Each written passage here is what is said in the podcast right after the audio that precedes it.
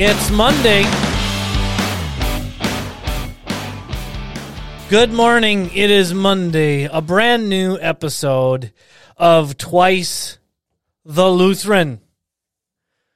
Regular Lutherans go to church on the weekend, but twice the Lutherans hang out with me sometime throughout the week and maybe even Monday morning when this posted. Welcome back. Glad to have you another fantastic journey together on this adventure we call Twice the Lutheran. I'm Pastor Wells. That's Wells with two L's. Because I'm twice the Lutheran. And you're on your way there too. First of all, a word of thanks. A word of thanks to you, wonderful, handsome, awesome, beautiful listeners.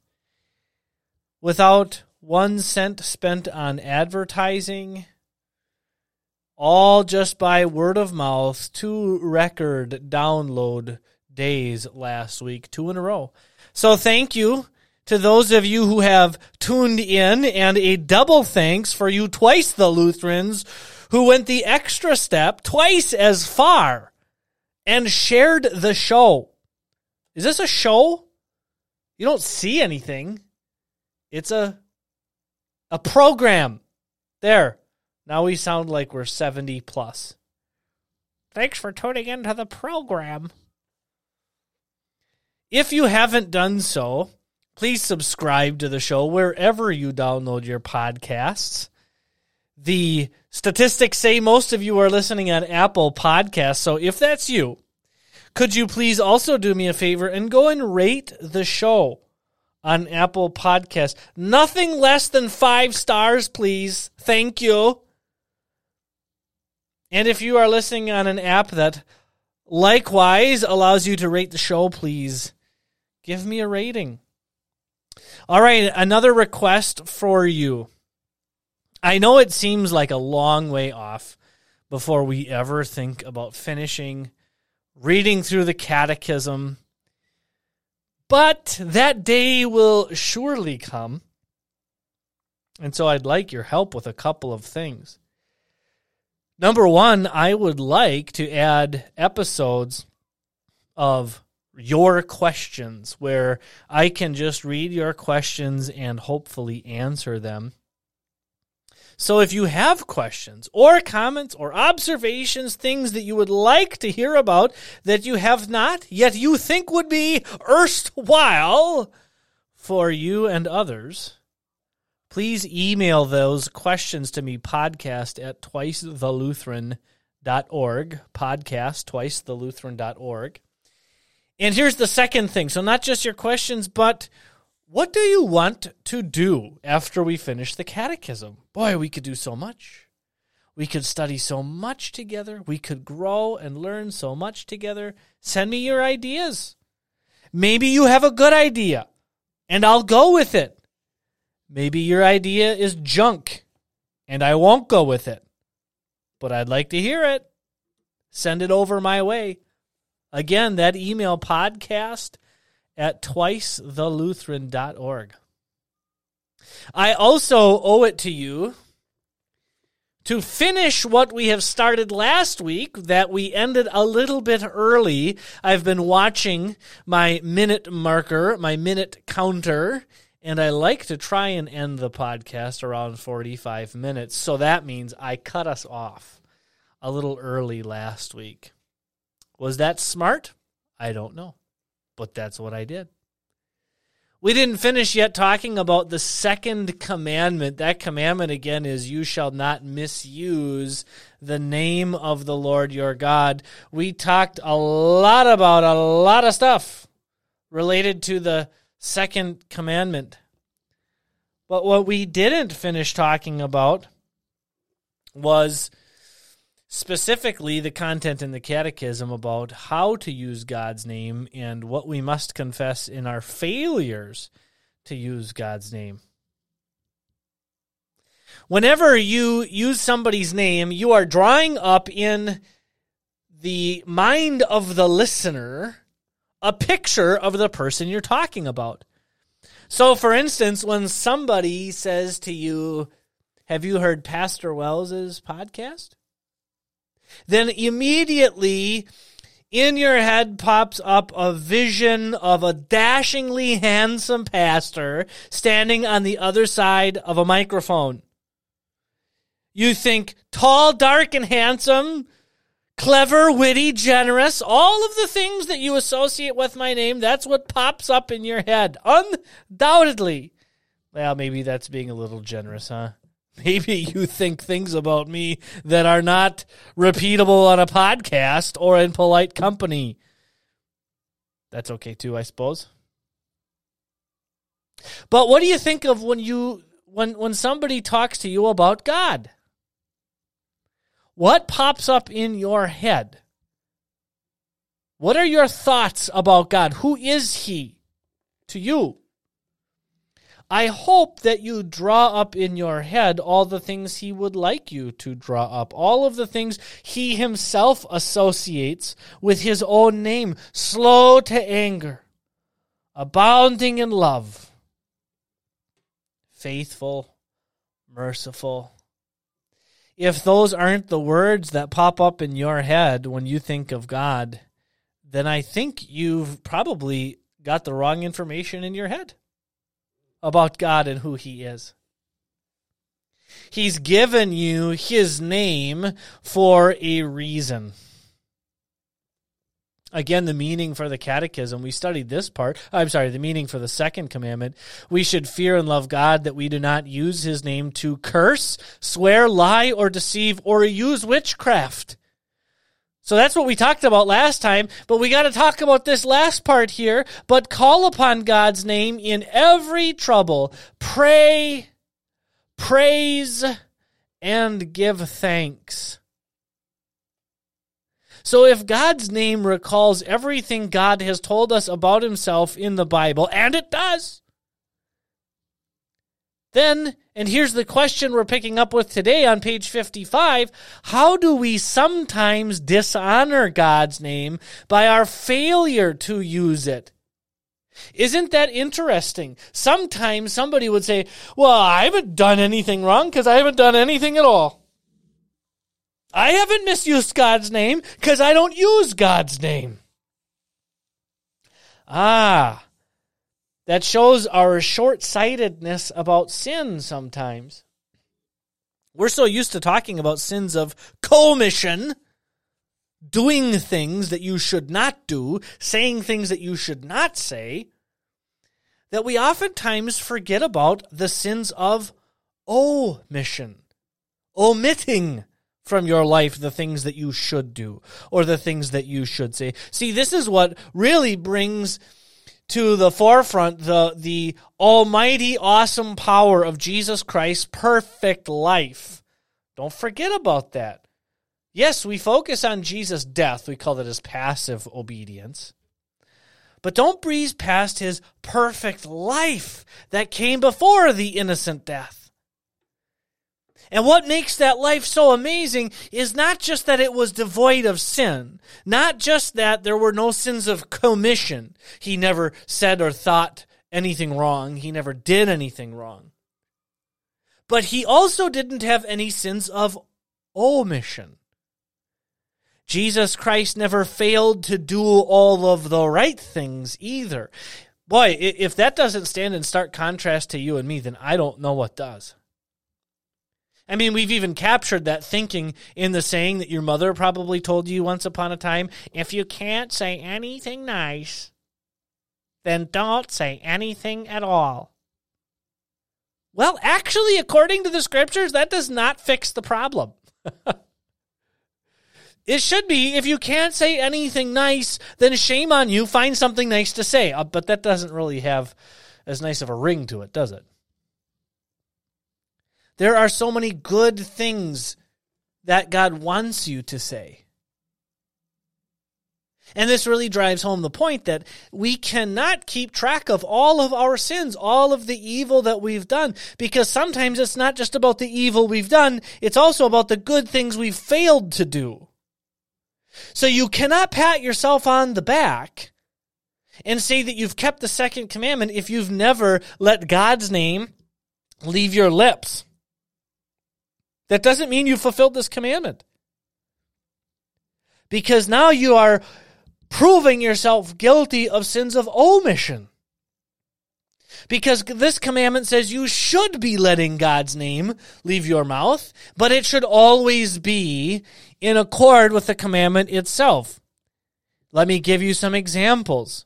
Again in the catechism I'm on page 55 if you're following along. 1 Thessalonians 5:17. Pray without ceasing. Remember, we're talking about calling upon God's name in every trouble. Pray, praise, and give thanks. Can you really say that you have prayed without ceasing? That you haven't stopped praying? We're going to talk about prayer in a in a later session together, uh, but it. Let me first of all let you, let me uh, identify with you Maybe this will help your conscience rest just a little bit. Should I say it that way? Whatever. I'm going to say it that way. If you find that your prayer life goes in ebbs and flows, welcome to the club. I mean, just go through the scriptures and read all of the times when Jesus was was uh, in prayer, was found in prayer consistently, and quietly in prayer. And then rejoice that Jesus' prayer life has been credited to your account. And then get to work. Get back to praying. Don't let that be. Don't let that be the uh, consolation for a lazy prayer life. Well, Jesus did it all for me. I don't have to do it. Nope. Don't do that. That feeds your selfish laziness. But let me identify with you. I get it. We all get it. And if you don't have a prayer life at all, why not? Why not? James 4 2 kind of asks that same question about your prayer life. He says, You want something, but you don't get it, so you murder. Hmm. You desire something, but you can't obtain it, so you quarrel and fight. You do not have because you do not ask. Isn't that an interesting concept?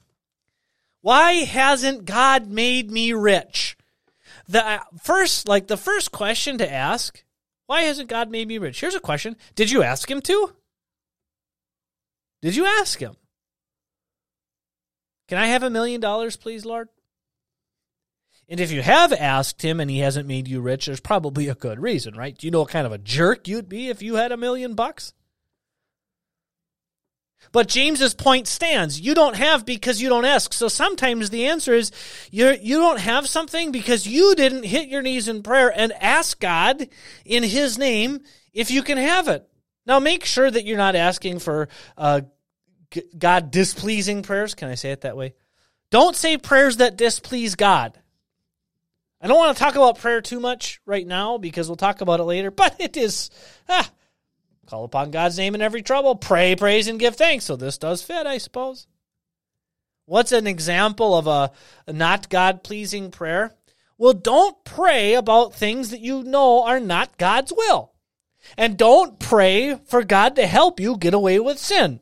Let me give you an example. Dear Lord Jesus, please let me live forever.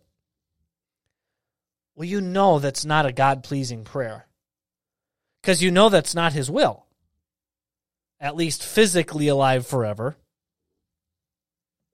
You know that's not his will. His will is either A, you will die, we'll put you in a casket six feet under, or B, you'll be alive when judgment day comes. But either way, it is not God's will that you would live forever on this planet.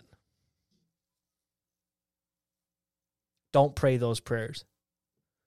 Lord, please help me steal from Walmart and not get caught.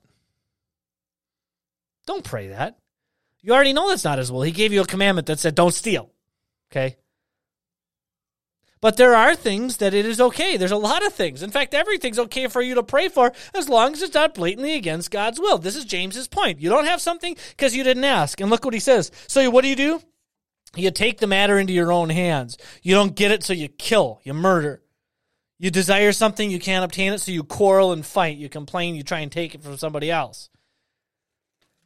So, in an interesting way, murder and quarreling and fighting, you know what the solution is to it? Prayer. Interesting, huh? Isaiah 43 21, the next passage, the people that I form for myself will declare my praise. It's just something we do when we talk to God, when we call upon God. I'm going to jump ahead a couple passages here. Obscenity, foolish talk, and coarse joking are out of place. Instead, give thanks. Boy, if that one doesn't hit you in the guilty bone, I don't know what will. Obscenity, foolish talk, and coarse joking are out of place. Again, the whole idea behind these passages is that our mouths as believers are dedicated to the Lord. What comes out of our mouths should be prayer, praising, and thankfulness. And so, what's out of place? Obscenity, foolish talk, coarse joking. I know we might lose track of our words, and trust me, as somebody gifted with the wait, can you be gifted with a gift? Whatever. As somebody gifted with the gift of gab, man, did I butcher that. And that's like the most ironic thing to butcher when you're saying gift of gab. As somebody who runs his mouth sometimes too much. There, it's a little less poetic, but I went with it. I understand losing track of, of words, but the Lord doesn't lose track of your words or mine. So, a good thing to do when you hit your knees in prayer Lord Jesus, forgive me for the words that came out of my mouth when they shouldn't have. Lord Jesus, forgive me for my angry words, my foolish words, my obscene words. Lord Jesus, take the blame. Heavenly Father, don't pin it on me, pin it on Jesus. There's a good prayer, huh? I like that prayer. Well done, Pastor Wells. Good job, me. All right. So if, if we now have established the fact that, oh, we so often break this commandment by sins of commission, letting naughty words leave our mouth in God's name, and we've broken this word this commandment by sins of omission, by not saying the good things that we should say, then how do we know we're not going to hell? This has been our practice as Lutherans and our practice on this podcast. We want to close each commandment by focusing on Jesus Christ. So how do you know that you're not going to go to hell? 2 Corinthians 5:21 God made him who did not know sin to become sin for us so that we might become the righteousness of God in him. You know who that passage is talking about. if you don't, you've got some episodes of this podcast you haven't listened to yet. What always strikes me about this passage, though, is how it says God made him who did not know sin to become sin. It doesn't say he who did not know sin to figure out what it is or to experience it or something like that. No, it says he didn't know sin, but he became sin. So that Jesus Christ on the cross would be sin embodied there. So that he would be the one blamed for all of our foolish words. He would be the one blamed for all our lost and stray words. He would be the one blamed for all the cursing, all the swearing, all the lying, all the deceiving. He becomes sin itself on the cross. And why did he do that? So that you and me, we might become the righteousness of God. And what's interesting doesn't say that we would become righteous. It says that we would become the righteousness of God in Him, in Jesus. So that we would become the embodiment of God's righteousness. This is astonishing. That you could look at each repentant soul and say, that is the embodiment of God's righteousness. That you could say to yourself, I am the embodiment of God's righteousness, not because of anything you've done, but because of what Jesus Christ has done for you and who he has now made you to be, the embodiment of Christ's righteousness. And so, of course, we say, be that. be, live as the embodiment of Christ's righteousness. And you'd say, well, how do I do that? What does that mean? Well, I'll tell you what that means with regards to the second commandment. How does God's word serve as a guide? Remember that curb, mirror, and guide? Guide is only for Christians. How does God's word serve as a guide for those of us who want to keep the second commandment? Well, here's some passages for you. Psalm 50, 15. Call upon me in the day of distress. I will deliver you, and you will honor me. Call on God. Honor him. This is a guide. 1 Thessalonians 5:17 yet again pray without ceasing. Isn't it funny how 1 minute ago that that passage condemned you? You haven't prayed without ceasing. But now that we've been to the cross, we reread it again and say, Pray without ceasing. Wonderful! Look how Christ has changed my view of that passage. This is a wonderful thing I can do to be the embodiment of God's righteousness. Here's another one Psalm 52 from King David. I will thank you forever because you've done this. I will hope in your name, in the presence of your favored ones, because it is good. Be thankful. Live a thank filled life. And let those words of thankfulness leave your mouth to God. Dear Lord Jesus, dear God, my Heavenly Father, dear God, the Holy Spirit, thank you. Thank you for everything you've done, for everything you've given to me. And here's another high and holy way for you to keep this commandment. Acts 4:20 we cannot stop speaking about what we have seen and heard. Those were the words of the apostles after they were threatened. Shut up, ta- stop talking about Jesus. They said, "No, we can't stop talking about what we've seen and heard." You shouldn't either. You have seen and heard the word of God. Talk about it. Share it with others. Because just as it's changed your life, what will it do for them? Don't deprive God's word of the shot that it's got. Take the shot. Share the word. Back to the catechism, now on page 57. God's name is precious to us. In his name we find salvation. Saved. We're saved. We are invited to pray to him in every need. We offer thanks and praise to his name we tell others of the great things that he has done. So do not use God's name to curse, swear, lie, or deceive, or use witchcraft. But instead, call upon God's name in every trouble. Pray, praise, and give thanks. And that brings us to the end of our time, at least formally with the second commandment.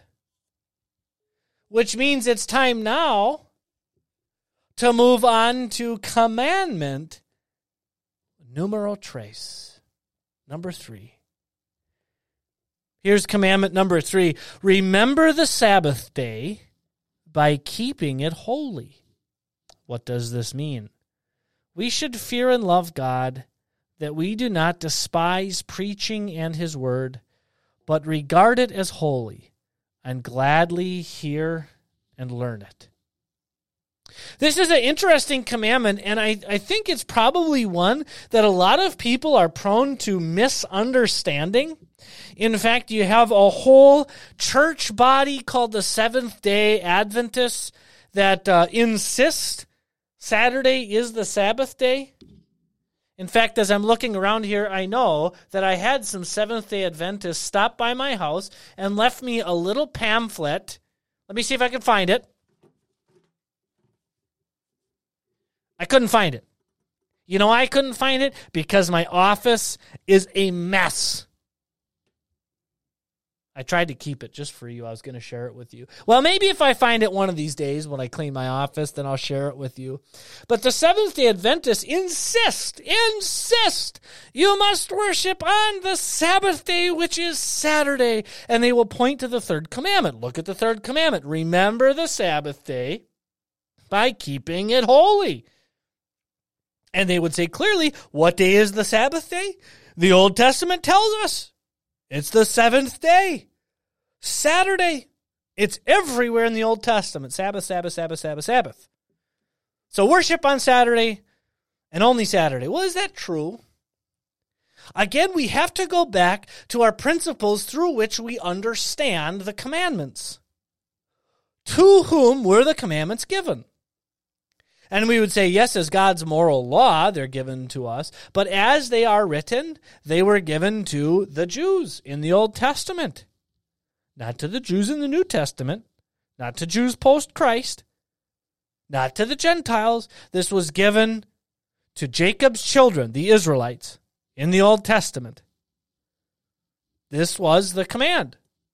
Remember the Sabbath day. And yes, for them, the Sabbath day was Saturday, not Friday, not Sunday, Saturday, and only Saturday.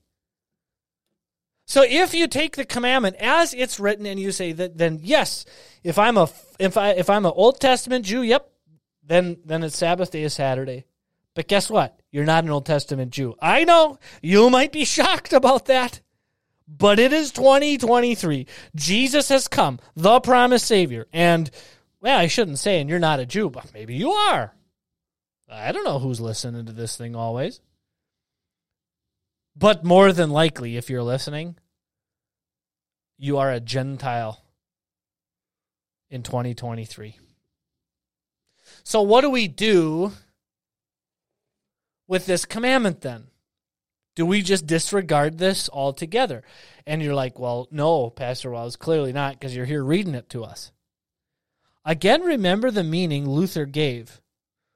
We should fear and love God that we do not despise preaching in His word, but regard it as holy and gladly hear and learn it. So, what was God's point with the Sabbath day? Here was the point rest. Remember? You go all the way back to Genesis. God created everything in six days, and then it says on the seventh day he rested, which wasn't because he was tired. God doesn't get tired. He's enjoying his creation. It's like after you finish mowing the lawn and you just sit back and you look at the lawn, you go, wow, doesn't that look great? You sit back and look at the garden. Oh, beautiful. God was doing the same thing on the Sabbath day. It was a holy rest. And so he blessed the seventh day and made it holy, and then gave a commandment mark this seventh day. In fact, as you read through the Old Testament, it wasn't just the Sabbath day, the seventh day. There's also special commandments for the seventh year, which was the Sabbath year, and the 50th year, which was at the end of seven sevens, right? So at the end of seven days, which for the Jew was sundown on Friday to sundown on Saturday, which again plays into the crucifixion and the passion of Jesus Christ. Why did they hurriedly bury Jesus? Because the sun was about to go down on Friday and they had to hurry up because the Sabbath started at sundown and it ran till sundown the next day. So, no work done on the Sabbath day. Jesus, God, God wanted rest. I've had one pastor say to me, and I think it's a great, great, uh, clever way to say it. The weekend was God's idea. Because we sinful humans would do one of two things. We would either be lazy and never work, or we would be selfish and overly ambitious and always work. So God gave us the weekend. He said, well, there's a right balance here. For six days you'll work, and then on the seventh day you'll rest. And there was an element of trust in that rest, right? When you rested on that seventh day and you didn't do work, which okay the jews went maybe a little bit too far and they're like don't walk more than x amount of steps in a day and don't carry anything that weighs too much and don't make any bread etc etc okay they went too far but at the heart was an element of trust right that god would allow you to have rest and that he would take care of you so for those of you who haven't been to worship because you just you have to work you have to work you have to work don't forget the third commandment. Don't forget, ceasing your work, stopping your work for a day is an act of trust. And if you thought that was hard for a day, how about every seven years when God said at the end of seven years, don't even plant any crops? the jubil uh, the the sabbatical year. This is in Leviticus 25 by the way if you're wondering. You give a Sabbath rest to the land and here's what it says. You shall not sow your field and you shall not prune your vineyard. You shall not reap the produce that grows by itself from your harvest or gather the grapes from your unpruned vine. It shall be a year of complete rest for the land. The Sabbath of the land will, however, provide food for you. For you, for your male slaves, and for your female slaves, for your hired workers, and for your servants who are living with you temporarily as aliens working for you. For your livestock and for the wild animals which are in your land, you may eat all its produce. So there would be stuff there in the land. Just don't go plant it. It'll grow. The Lord will provide it. He'll take care of you in this sabbatical year, the seventh year. It was an act of trust. Oh, and by the way, the Israelites never did it. Actually, yeah, I don't think they ever did it. If you have or can correct me on that, please do so. But in the promised land, the Israelites never kept this regulation of the Sabbath year. And then the Lord gave the year of Jubilee, which was the 50th year. So it was after 7 times 7. 7 times 7 is 49. You complete that, you're in the Jubilee year. And now in the year of Jubilee, all sorts of stuff happens. Read through Leviticus 25. Some would say that that's even the way that the economy, the only way to fix an economy that gets out of whack. You have to have a debt forgiveness year. That was part of the Jubilee year. You got to give the land back if you bought the land. How interesting is that concept, huh? Again, we won't get all the way into that, but remember that when in Joshua they go into the promised land and the Lord divides the land, when you get your allotment of land, that's always supposed to be in your family name. In fact, that was so important that if you died without having kids, your next unmarried brother was supposed to have kids for you, and that child would be your heir, not your brother's heir. That's how important it was. What's the picture? You never lose your place in God's kingdom in the promised land. Beautiful for you and me. The promised land for us is heaven, it can never be taken away.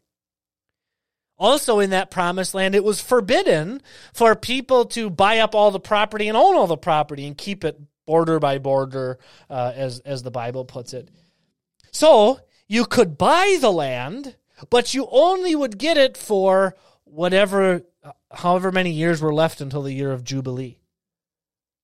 So if you sold your land and you got the money for it, that land became yours again 50 years from now if you sold it on year one. How interesting. And you'd say, well, look, just think of all the business that went sideways. What if we forgave all the debt? What if we had to give back all the land we bought? And the third commandment just kind of says, let God worry about that. Do you trust that He'll take care of you? Then let Him worry about that. Now, by the way, I'm not advocating that we have a year of Jubilee or a sabbatical year for us nowadays. it kind of sounds cool, kind of sounds awesome, but I, I don't really think it's possible. And nor is it commanded. Remember, these commandments were given to the Israelites in the Old Testament. Now, how were people? I'm back in the catechism now. Let's get back to the catechism. Page 59. How were the people blessed as they observed the Sabbath day. Exodus 20, here's the commandment. Six days you are to serve and do all your regular work, but on the seventh day, but the seventh day shall be a Sabbath rest to the Lord your God. Do not do any regular work, neither you, nor your sons or daughters, nor your male or female servants, nor your cattle. Now, little cow, lay down. It's the Sabbath day, little cow. Don't walk around nor the alien who is residing in your gates. And by the way, isn't that interesting? The Sabbath applied to the animals. Lord's concerned about the animals too. Um, nor the alien who is residing in your gates. So God is also concerned about the foreigner. He's also concerned about the male or female servants. Remember, those would be two, let's say, oh, it could be oppressed classes, if you will. Our human nature loves to do that. God's not condoning having servants or slaves. He's recognizing the fact that people did. And he says, but you owe them something too. You owe them rights. And in this case, you owe it to them to let them rest on the Sabbath day. And here's why. For in six days the Lord made the heavens and the earth, the sea, and everything that is in them, but he rested on the seventh day. In this way the Lord blessed the seventh day and made it holy. Ezekiel 20, I also gave them my Sabbaths to be a sign between me and them, so that they could know that I, the Lord, am the one who sanctifies them. Again, letting the Lord do the work. So, how are the people blessed on the Sabbath? They got to rest. Now, what should you do with that rest? What should you do with the break that you have? Shouldn't you spend it with the Lord? Of course you should. Now on page 60, God commanded the people of Israel to rest from their weekly work and worship Him. Again, Leviticus 23. They were to rest on the seventh day, the Sabbath. The Sabbath, as a day of rest, reminded them that God worked six days to create the world, and He rested on the seventh day, or the Sabbath. So if it's good for God, it's good for you and me too. The rest God commanded for them made them different from other nations and also reminded them that they were a special people he had set apart from all the nations to fulfill his promise of a Savior. Lastly, the Sabbath reminded them of the great spiritual rest the Savior would bring rest for their souls, the forgiveness of sins. Do you see what is prefigured? what is shadowed, foreshadowed in this commandment. Again, you go back before the time of Jesus Christ, and these commandments have a shadow aspect. They foreshadow what is coming, they point ahead to the Savior Jesus Christ. So, why did God have this third commandment, and how did it point ahead to Jesus? It pointed ahead to Jesus because it prefigured, foreshadowed the rest that the Savior now brings to your soul.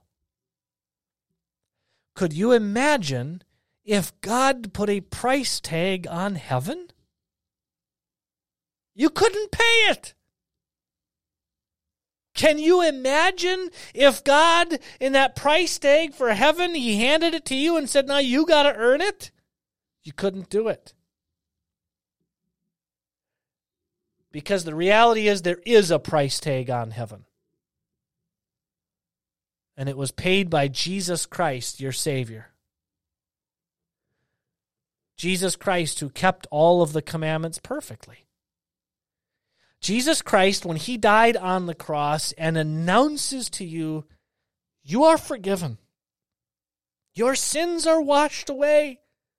God has served you. There is real rest here for your soul. Don't worry. Heaven is guaranteed. Don't worry. Your land in heaven, the deed is titled, uh, the title is signed. The deed is signed in the blood of Jesus Christ with your name. Don't worry. The bank vault with your eternal inheritance in it is secure. Rest from your work. There is no price left for you to pay. There is no field left for you to plow so as to earn heaven. Do you see how, at the heart of this commandment, is the call to you to rest, to let your soul find rest? Now, of course, where do you find that rest? You find it in the Word of God. So, how fitting that when God gives us a break throughout the week, we Christians would say, I can think of nothing better to do than to spend time with my Savior in the Word. Not because I have to, not because I'm trying to earn something, but because it has Him serving me. It has Him bringing rest to my soul, not the other way around. It has Him doing me favors, not the other way around. So that rest that is on the inside in our hearts and souls shows itself on the outside by spending time with the Savior in His Word. And and the same way that this commandment made the, the Israelites different from the other nations, the other hustle and bustle nations, the other sacrifice and slave nations, all of a sudden you see an entire nation, Israelites, couple million strong in the Old Testament, just taking a rest, taking a break on Saturday, shutting down the town how different that would have looked. And it's getting to be that way here again, too, with you and me in 2023. How different it looks when you prioritize a day off, but not just to go to the lake, not just to hang out, but how different do you look when on your day off you put on a collared shirt or a dress? And you go to worship. You weirdos. Why? Not because you owe it to God. Not because you're doing him some sort of favor. Not because you're completing some sort of work for him. But because you understand that he serves you in the word. Enjoy your Sabbath rest. And you can enjoy the Sabbath rest by making sure that every single week you are soaking up the fullest of your Sabbath rest by being at worship with other Christians, hearing the Word of God. There's no better way for you to use your Sabbath rest. If your Sabbath rest is on Saturday night, wonderful. Be at the, be at the Word. If your Sabbath rest is Sunday morning, wonderful. Meet with your brothers and sisters at the foot of the cross. If your Saturday rest is Monday night or Wednesday night or whenever, wonderful.